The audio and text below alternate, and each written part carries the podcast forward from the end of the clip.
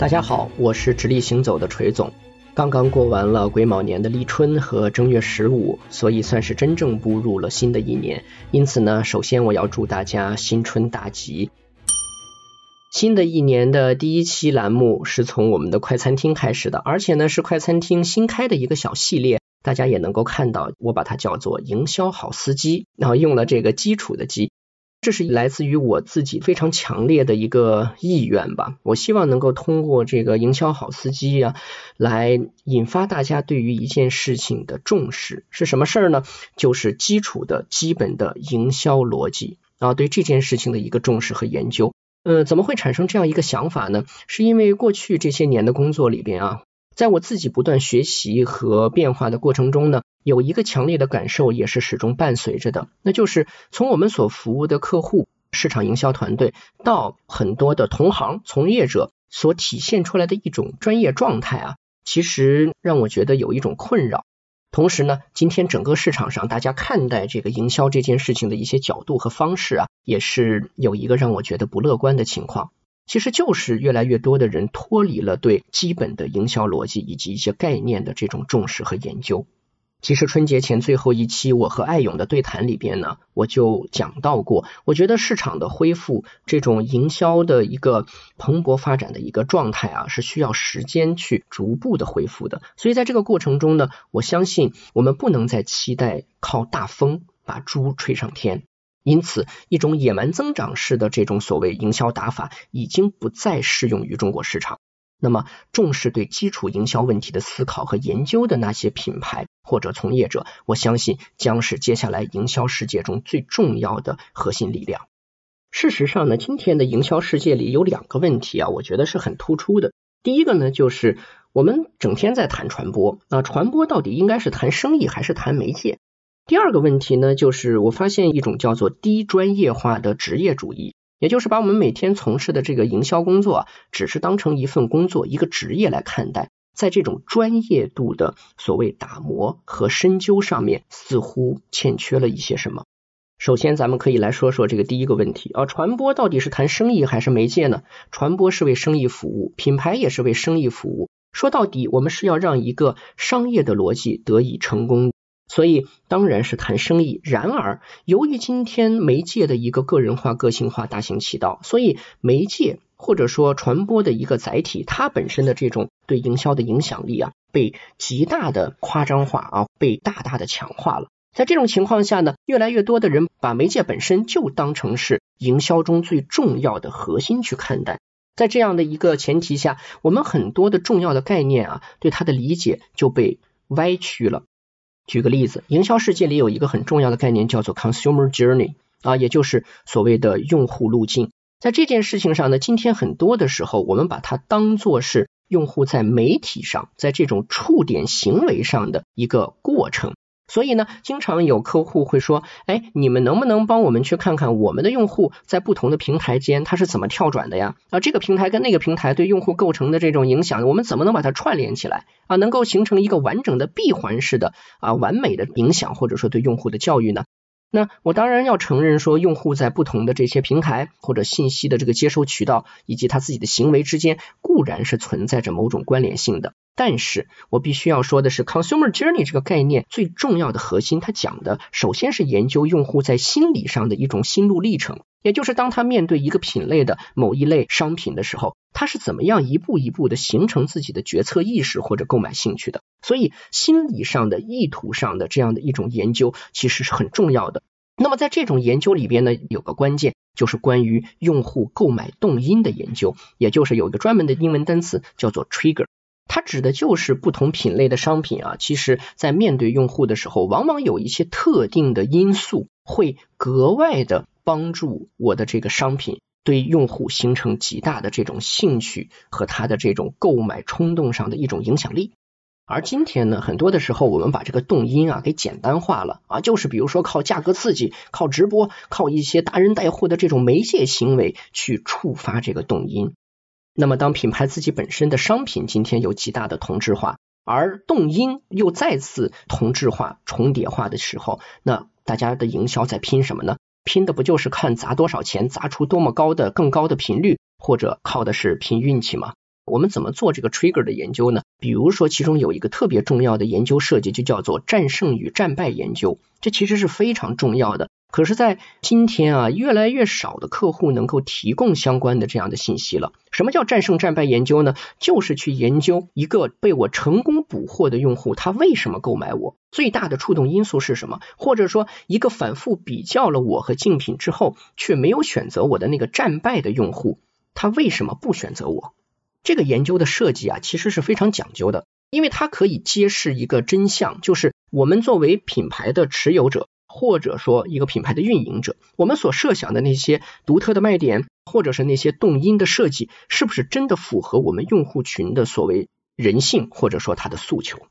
另外呢，今天还有一个现象，就是很多的这个媒介或者说信息载体，它本身开始变成了售货的渠道。比如说今天很多的达人啊，拥有千万级很大的量级的这个粉丝的 KOL。他们都开始做自有品牌了，因为他自己拥有了一个很重要的 initial user，就是初始用户。这些用户呢，消费忠诚度已经被培养起来了，特别是其中不乏有一部分呢，看到达人卖的货就会无脑冲，直接购买。所以呢，它是一个强势的这个流量补货的渠道。但是呢，我觉得媒介啊，或者说一个这样的载体啊，信息载体，它转变为渠道相对容易，可是要转变成品牌其实很难。这种商业模式本质上呢，其实就是所谓供应链品牌。它所拥有的一个是上游的各种货品的生产，另外一个呢是它对某一个群体的一个强大的号召力。然而，这样的一些号称自建品牌的达人呢，我们会发现，其实或多或少的其中一些都会陷入到舆论危机或者粉丝的一些质疑中，因为货品整体的 QC 啊，质量把控也好，价格稳定性也好，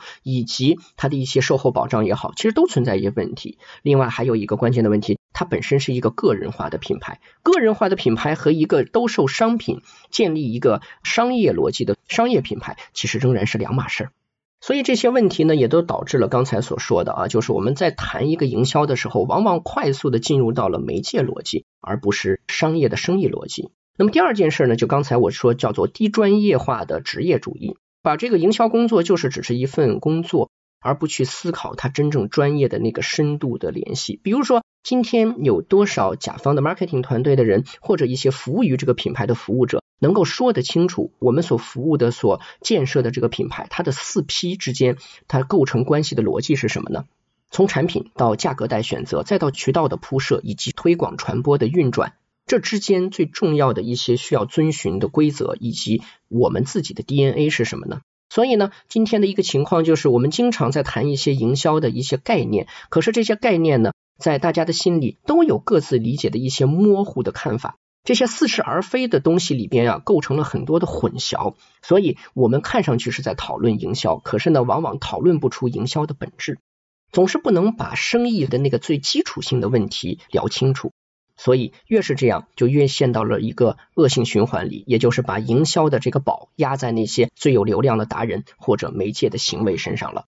那作为营销好司机的第一期，接下来呢，我们首先就想揭示一个营销的最基本问题，也是我认为最重要的问题。就像大家所看到的，我们第一期的标题所说的，你有没有认真想过，你想做的生意，或者你正在服务的这个品牌啊，它是应该先 sell more 还是 sell to more？不知道各位听友是否了解这两个问题的区别？Sell more 呢，就是客单效率，也就是我对同一个用户能够更多的购买我的商品或者服务的一种推动，所以叫 Sell more。而 Sell to more 呢，指的是我要把我的商品和服务卖给更多的人，也就是群体或者我的市场的一个扩展。那么在这种情况下，可能很多人就会说了，那不存在这个问题，这是伪命题啊，对吧？我做生意 Sell more、Sell to more 我都想要呀。哎，这恰恰是我今天要说的。事实上，这两个问题是一定应该思考清楚的。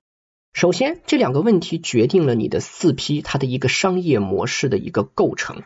Sell more 和 Sell to more 要形成的一个所谓商业逻辑是不一样的。让我们来举个简单的例子吧。比如说，今天宠物行业啊大行其道，如果我们今天想开一家宠物店的话，Sell more 和 Sell to more 将是两种截然不同的在四 P，也就是产品、价格。渠道相关的推广上的不同的设计。如果我想 sell to more，就是我想让更多的人来变成我的客户的话，那么我可能会选择变成一个社区店模式，在一个社区里边快速的形成口口相传，包括说在这个社区里的这些拥有猫猫狗狗宠物的人群之间啊，形成一种对我的店的一个快速的认可，所以呢，我可以快速的铺开覆盖，从而呢，让我的服务的人群的基数啊可以快速增长。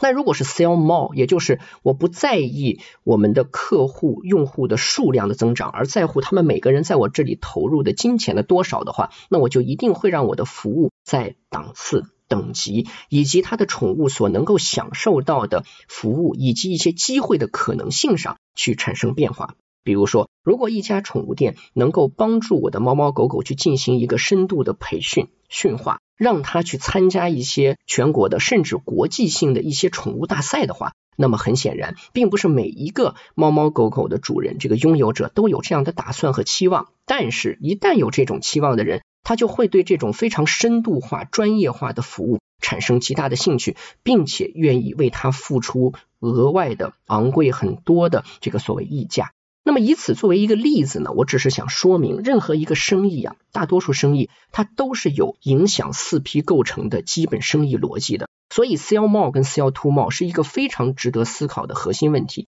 因为它决定了你有限的营销资源如何去有焦点的、有重点的去选择和投入，以及整个四 P 逻辑的一个设计问题。当然，sell more 跟 sell to more 对于一个生意来说，并不是一成不变的。在不同的发展阶段，sell more 或者 sell to more 可以有不同的这个侧重。所以呢，这也就意味着这个问题的有效思考将决定了你在不同的商业发展阶段的一些资源投入的方式，以及产品研发、营销、渠道选择等等上面的一些设计问题。然而，在今天呢，我们听到很多的一些 brief，最典型的是什么？今天是一个新品上市，今天是我的一个产品促活，然后呢，我要做的就是破圈，就是要扩大我的基数，因为今天生意不好做，所以大家都想着把我的货卖到更广阔的地方去，卖给更多的人。但是，你有没有考虑过自己的商品是不是真的适合于 sell to more 这样的一个生意模式呢？你的整个体系是不是都在为 sell to more 去进行服务呢？